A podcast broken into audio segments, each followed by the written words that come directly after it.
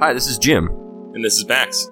Check out our podcast, The Step Over, the Liberty Ballers Podcast Network, for all of your Sixers needs. Player analysis, game breakdowns, who would look coolest in a headband, and more. Subscribe to Liberty Ballers podcast feed on iTunes, Stitcher, Spotify, or wherever you get your favorite podcasts, and check out The Step Over, a podcast about Sixers basketball. Mostly.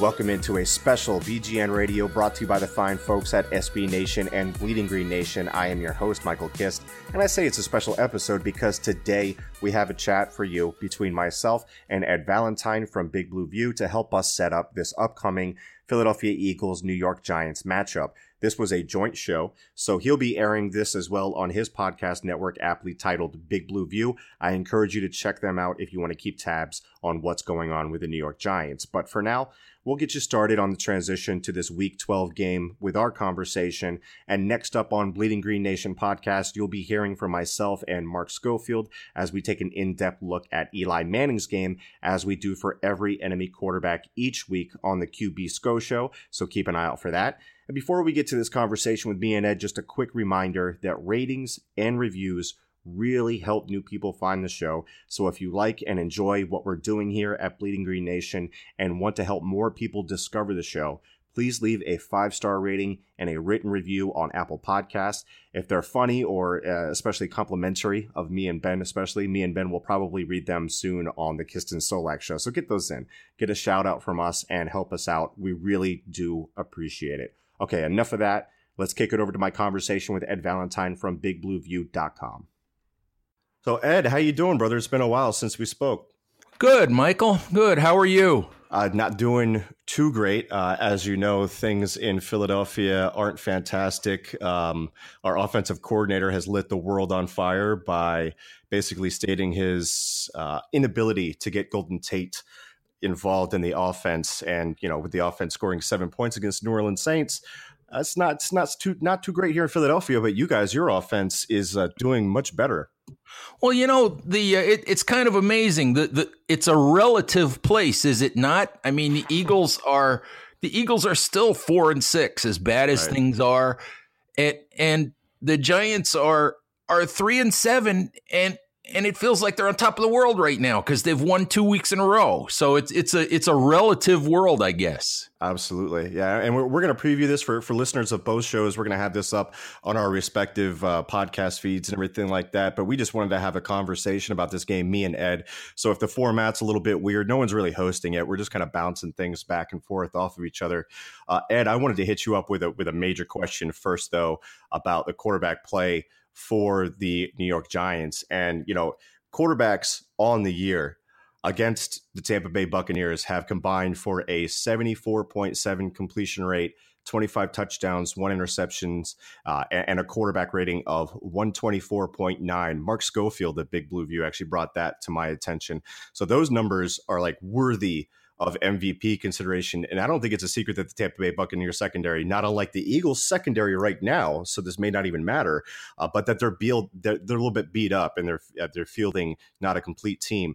That said, you still have to execute and Eli Manning did that against the Buccaneers. Seven for 18, 231 yards, two touchdowns, zero interceptions, and a 155.8 quarterback rating. That is his single game highest since October 11, 2009, in a game where he only threw 10 passes against the Oakland Raiders. So that makes three in the last four games where he has had a quarterback rating over 100 after going five of six games under before that. So the question is, Ed, is all of this a mirage, or he has uh, has he taken a significant stride forward in his play this year that is sustainable over the long term? Well, first, I mean, can we rent the Tampa Bay defense and and and have the Giants play against it every week? You yeah. know, can can we do that?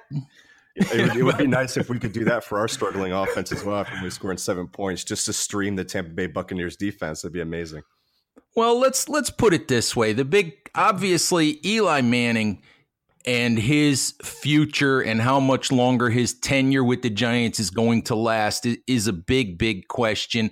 A lot of Giants fans, to be honest, have been done with Eli for a while now.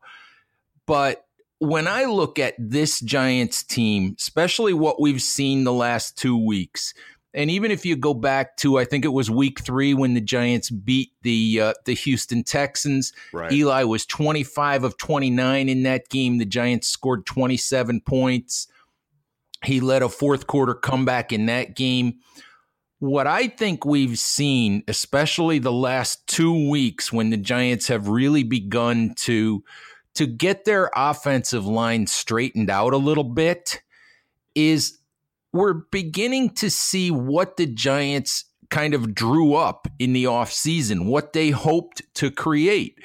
They hoped to create a situation when they drafted Saquon Barkley first and foremost, where they would be able to run the football.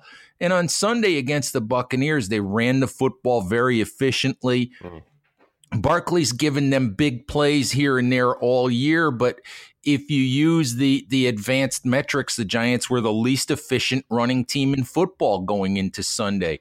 And yet they ran the ball straight ahead. They didn't have negative plays. You know, they were able to get what they wanted and what they needed on the ground.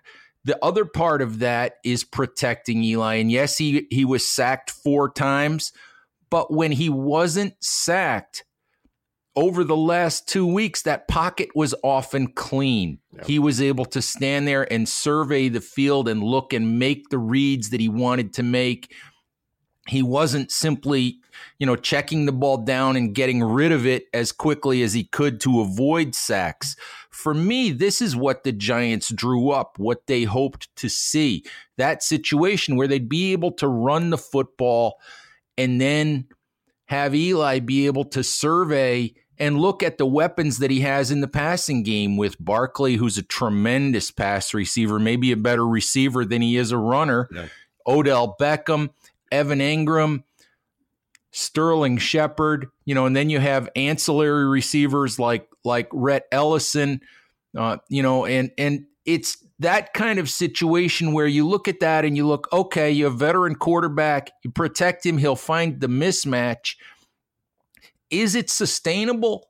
For me, I think that's what we find out with the Giants over the second half of the season. Mm. And I have made the case, and, and I'm kind of going on and on here a little bit. I've made the case at Big Blue View with Eli. I mean, we've been talking about Eli for 11 years now, ever since I started at Big Blue View. So, so I can go on forever. But, but I'll just say this: I made the case that if he plays well, if the Giants make progress on offense in the second half of the year, he has a contract for next season. You're probably not going into week one with a rookie starting quarterback. You're probably going into next season with a placeholder. If he plays well the next six games or however long he's in the lineup before they maybe take a look at Kyle Lauletta why can't he be the the the quote unquote placeholder quarterback next season, the mentor for whoever they bring in? If they're having success on offense and making progress, I don't know why they would be in a rush to move on. And you made you made some interesting points there because uh, a stat I have for you, uh, Pro Football Focus does their offensive line pass blocking efficiency metric for the season. The Giants rank 28th, tied for 28th in the league for pass blocking efficiency in the last three weeks. However, uh, they rank 11th if you isolate those three weeks. And what I saw against the Tampa Bay Buccaneers that, that was really impressive, you were able to run the ball effectively on early downs. And then they were able to utilize play action from those condensed splits, those reduced splits from the wide receivers, and it really opened up the field for your weapons. Now, with Odell Beckham, the Eagles will likely counter by doing what they did to Odell when they last met, which is, you know, going to be what's called the cone bracket. So you're going to have a, a, defensive back with outside leverage up close to the line on him. He'll play a trail technique. And then you're going to have a safety deeper and to the inside. And that really limited what Odell could do against the Eagles in the first matchup.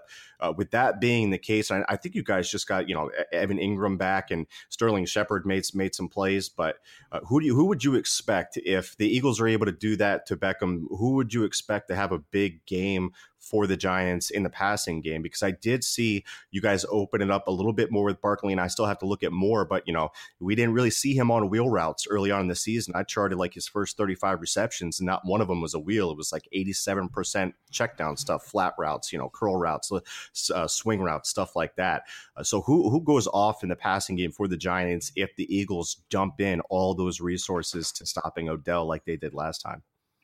Well, I think the two guys who you mentioned, Michael, Saquon Barkley and Evan Engram are actually keys to that. And, and you're absolutely right. The the amazing, frustrating, crazy part of when you look at Saquon Barkley's pass catching numbers is the fact that that he's caught a ton of passes. I think it's 62 passes. I don't have it in front of me, but it's all he's caught all, he, he's caught all of these passes, and until the last two weeks, it was almost all check down. It yeah. was almost all behind the line of scrimmage, dump off kind of stuff. But in the last two games, in the game winning drive against San Francisco, we saw a wheel route for a big play. We saw an angle route that mm-hmm. put them down in the red zone. We've seen the Giants do the kinds of things that I watched in training camp and in the preseason that they were trying to set up, where they were using him as a weapon. You know, and the other thing is on Sunday against Tampa Bay, when they needed a play, Evan Engram has not been playing as many snaps, but when they needed a play yeah.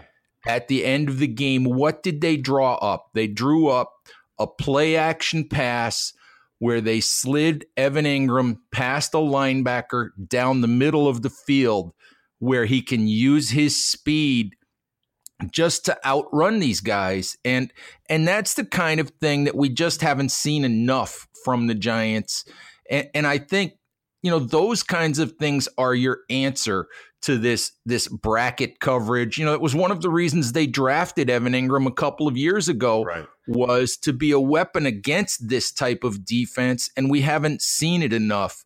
But now I think if if the protection holds up, they have enough weapons that they should be able to to attack that kind of defense. You know, as I said, provided that Eli has the time to identify the mismatch and figure out where the ball needs to go. Yeah, and it's interesting because you know we, we're going to talk a lot about the last m- matchup and how it translates to this one, but I feel like these teams are on two completely different trajectories with how they are playing. The the Giants have sort of figured things out and they've gotten things rolling on offense. The Eagles' offense was stifled for two consecutive weeks co- coming off of a bye. They can't figure out how to use Golden Tate in an effective manner with their other weapons there. It's been an issue for them. Carson Wentz is coming off his worst game as a pro pro, juxtaposed to Eli Manning coming off his highest rated, you know, quarterback rating game in in about nine years. So definitely two different teams than what we saw last time that they played. However, I will say, you know, the, the, the Giants defense is still something that I think the Eagles should be able to exploit on paper. And that, you know, that's why they play the games. So the Giants haven't allowed a team under 20 points this year. And, you know, I look at this linebacking corps and you see Alec, Alec, uh, Alec Ogletree, BJ Goodson, and, and, guys that I think can really be exploited in coverage. And then you look at the secondary, and one guy that stands out for me on tape, and you tell me if you agree with this, but a guy that the Eagles can attack and the Bucks kind of picked on, especially in the first half, was uh, B.W. Webb, the outside corner. There, would I be right in that assessment as one of their major weak spots in the secondary? is there something that I'm missing there as well, just by have not having not seen enough yet? Well, I think that the interesting thing about the secondary, I mean, B.W. Webb is pretty much a journeyman type player. The Giants brought him in to compete basically as roster depth to perhaps be their slot corner. When they traded Eli Apple to the New Orleans Saints, BW Webb moved to the outside. Mm-hmm. I do not think that BW Webb is any sort of a long term answer out there.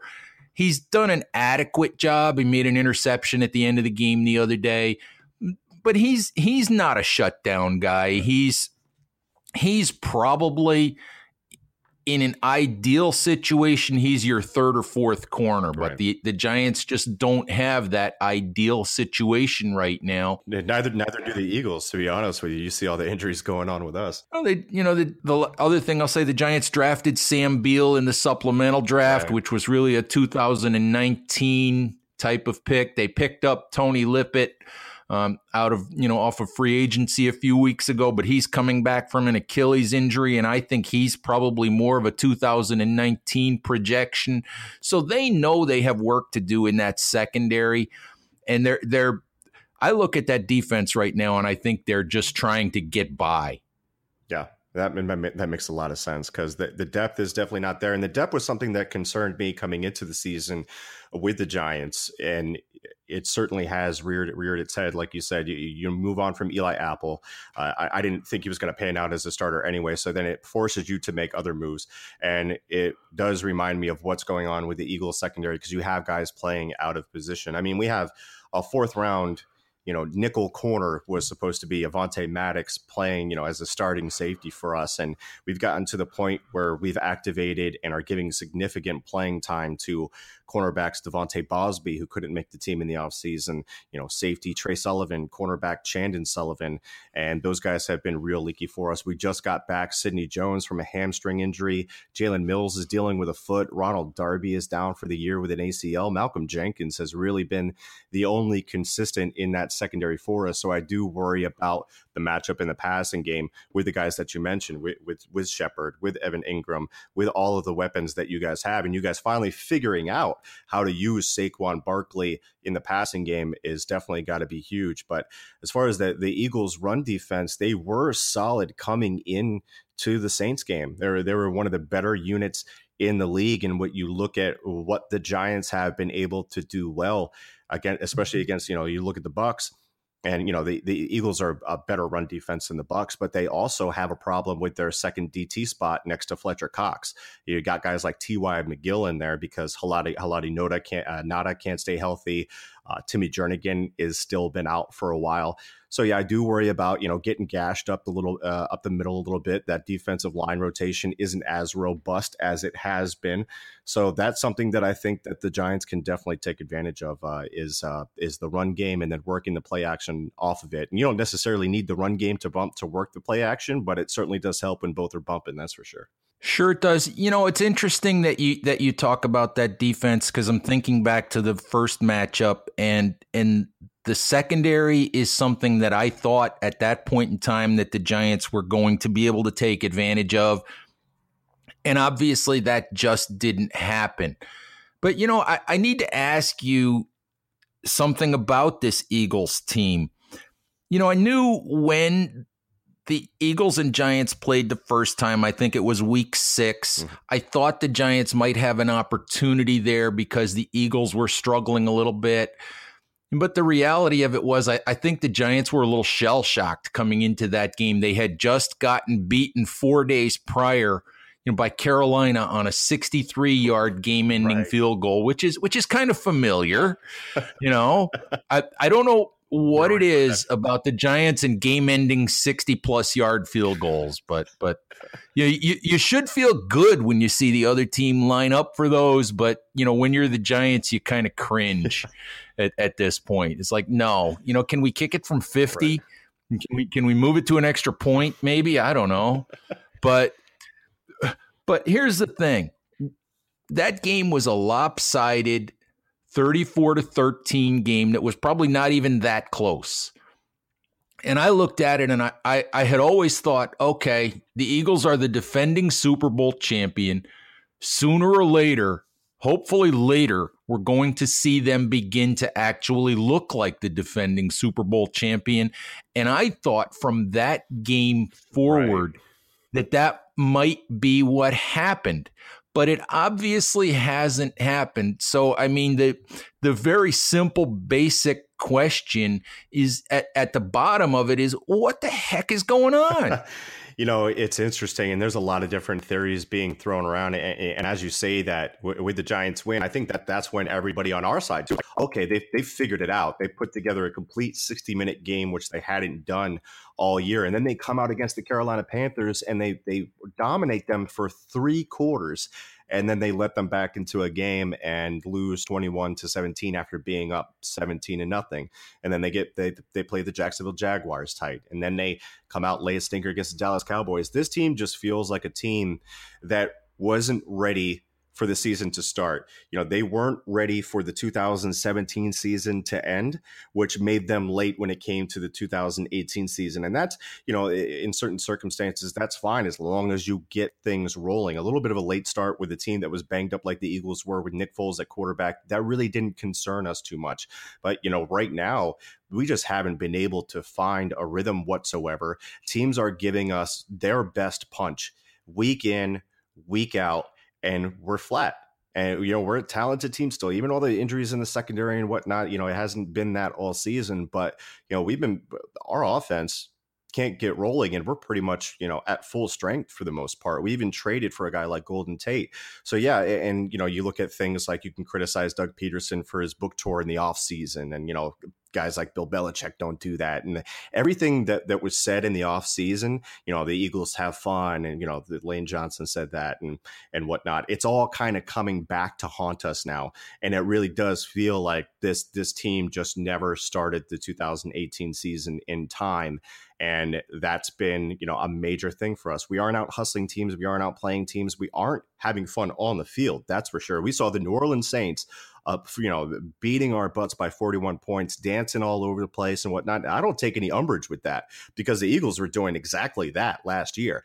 I just hate that it's flipped around to that point where now we're the team, you know, getting beat up like that. We're, we're a better team than that. So yeah, it is it is frustrating, and you start to lose faith at some point you you can't say anymore okay this is the game where they get it together. This is the game where the offense starts rolling because they haven't shown that they can put together 60 minutes only one time against the giants and it's just it's gotten worse from there. So yeah i mean i think that's a that's a very valid point. They aren't playing like the defending super bowl champions.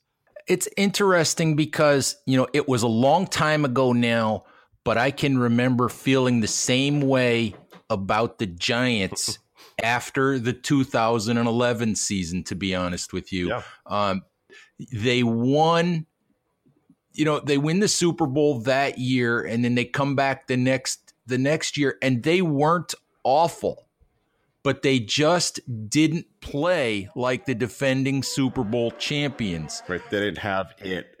they were expecting that that magic that happened the year before to happen again just because it did. Yeah, and it's not a light switch, Ed.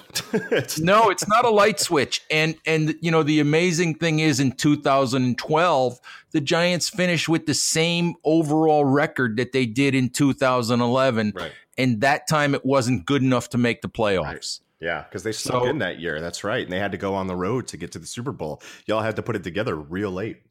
It doesn't happen. You know, it doesn't happen one year just because it happened the year prior and and and maybe that's a little bit of what you're going through in in Philly. Yeah, and part of it too, you know, from from week to week, we were dealing with a rolling wave of injuries, and I'm not using that as an excuse, but it's part of it's part of the equation. And you know, the Eagles had the same thing, uh, a lot of the same thing last year, where they ranked low and adjusted games lost and everything. But you know, as they went from week to week, and they lost a guy like Jason Peters, and they lost, you know, they lose a guy like Jordan Hicks, and lose a guy like Darren Sproles, it didn't impact us as much because we just kept winning. Uh, this team is suffering the same amount of injuries and more, and they are just not rolling through it. It, it seems like they're just they're stuck in mud, and just, I, I, think whatever message Doug Pederson is sending to the team, and I know he's got to keep hammering it home until it hits home, is just not resonating with the team right now. And I can't tell you why that is. I'm, I'm not in the building, but I can tell you that, you know, this is definitely not the same team with the same magic, with the same effort, the same accountability than it was last year. And that's, it's, it sucks to see because you get a quarterback that's young and you have that window where you can spend some money because he's on that rookie contract and you're just not able to put together a season uh, that's playoff worthy in that window.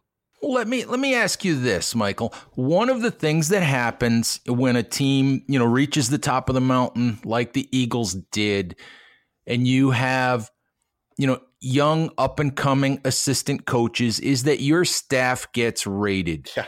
Did we did we all underestimate or just sort of look past the the idea that the that the Eagles lost Frank Reich to the Colts and John DeFilippo to the Vikings and, and, and not really recognize that that those losses were going to have an impact to the Eagles on the field? Yeah, I, I, think when you look back on it now, and we certainly we didn't feel this way at the time, but we did kind of fear it. And you know, hiring those internal candidates, and I'm not sure if they looked outside of that, but they definitely definitely didn't announce it. They just promoted from within and didn't make a whole lot of uh, noise about it. But you know, Frank Reich is doing a bang up job in Indianapolis, and he's doing a fantastic job too. You know, with with Andrew Luck and playing to his strengths, and they don't have a whole lot of playmakers there, but he's making it work. They've got a running back by committee. You know, they use a lot of two tight end sets like the Eagles like like to do. You see a lot of the similar concepts, but the execution is better. They're protecting Andrew Luck much better via you know their designs, which the Eagles are not doing for Carson Wentz right now. And you look at what you know, John DeFilippo had a fantastic relationship with Carson Wentz. And you wonder if that element, you know, the Carson sitting down with John DeFilippo in the film room and them ironing out things because DeFilippo is a brilliant dude. You know, if the, if that's there's a disconnect with him and Groh, he's just not the guy that DeFilippo is. So that's certainly coming into focus right now for the fan base. I've already you know mentioned Groh a few times now, um, but but then also the information being disseminated to uh, Doug Pederson might not be on the same level that it was last year, and that you know that kind of affects everything you know, on that front too. So yeah, I, I think that was an underrated aspect in the off season that we were probably quietly concerned about, and it's really starting to become the focus of what people are looking at right now. You know, I guess the other thing that that we have to talk about is, you know, as we record this, it's Tuesday, it's a couple days before Thanksgiving, and you know, neither one of our teams has a winning record at this point.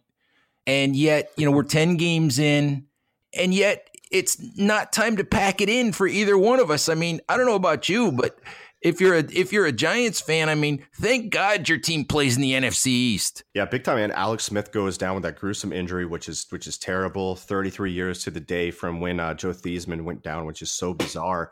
And you know, it, all of a sudden it's wide creepy open. that creepy too that Theismann was in this was in the stadium Sunday too for that game. it was like the same yard line too. Like there's so many different weird parallels to that. It's it's fascinating. But yeah, you feel awful for Alex Smith, but you know their offensive line was decimated before that. Now Alex Smith goes down, and everything is absolutely wide open. And the and you you may feel a little bit better than I do right now because, uh, like I said, they're t- you know they're trending different ways. But one game could definitely change that. Uh, the door is definitely open for the Dallas Cowboys right now because they've been trending up since the acquisition of Amari Cooper, and they've started to figure out you know figure out things on offense and put some wins together, uh, which is big for them. But yeah, it's definitely not over for either team. What what matters for this game is you know the, the, Eagles have to get back on track and the Giants have to just continue what they've been doing for the last couple of weeks. So with that, Ed, I'm gonna I'm gonna ask you. I'm gonna throw the I'm gonna throw the line out for you, and I, I want to I want you to make a prediction, and we'll we'll kind of go from there. But the Eagles are favored by six points right now with the over under at 46 points. So we're playing, so they're playing in Philadelphia. The Giants are on the road playing in Philadelphia. Uh, what do you think? Uh, do the Giants cover? Do they win? What's your prediction for this game? Well, I will definitely, Michael, I will definitely take the Giants to cover. And as much as I, I want to believe that they can go into Philadelphia and win this game, I don't think I could actually objectively right pick them to do it at this point. I just don't think that I can because in the back of my mind, you know, it comes back to the Eagles are still the defending Super Bowl champions. You know, if you go position by position up and down the 53 man roster, they're going to be a better, more talented 53 man roster than what the Giants put together at this point. The Giants are making progress, and a huge part of that progress, a huge part of taking a step forward and becoming a good football team would be to go into Philadelphia and win a game like this. Yeah. I just can't and and I think it's possible. Oh yeah. I just can't if if I was going to put money on the game, I just can't put money on the Giants doing it. So I think you'll see a lot of good things out of the Giants. I think you'll see a competitive football game. I just can't pick them to win it. I mean that that's fair, and you and you figure I think it's closer than a lot of people might think just on the surface. I I, I will concede that, and I appreciate the uh, the honesty. I, th- I think you know the the Giants definitely have a path to win this game, and it comes through their playmakers. And if they can, you know, Saquon Barkley is is good for a crazy run or, or or a catch per game. If he can put a couple of those together, if Odell takes a slant to the house or just straight up beats one of our dudes, which is totally possible, you know, they can definitely put points on the board. And then it becomes a question of you know, can the Eagles offense right now that is struggling but has weapons, can they put together a complete game and keep pace if it becomes a boat race? So I, I will say, you know, with these defenses right now, I'm going to put some faith in the Eagles offense, and I'm also going to put some faith in the Giants defense to be able to score on this banged up secondary. So I'll put it at 31 27. I'll say that the Giants cover, but like you said, man, there's definitely a path for the for the Giants to win. It's going to be a tough, hard, hard fought divisional game. I don't see it being the type of blowout that it was last time for sure. Ed, man, I think that pretty much covered. Is there anything that you wanted to ask me about this game or talk about or? No, I th- I, think I think we covered most of it. I'm looking forward to it. Uh, you know, last year I was last year I was able to be in Philly for that game, uh, oh, nice. which was my my first time at the Linc, and uh, that was a uh, a crazy experience. I really didn't need to experience losing a game on a 61 yard field goal in Philly, but you know, but I don't know, but so so this year I'm not going to subject myself to that. I'm going to stay home. That sounds good. That sounds like a plan. Ed, man, it's always a pleasure talking with you. I'll talk to you again soon, okay? All right, take care.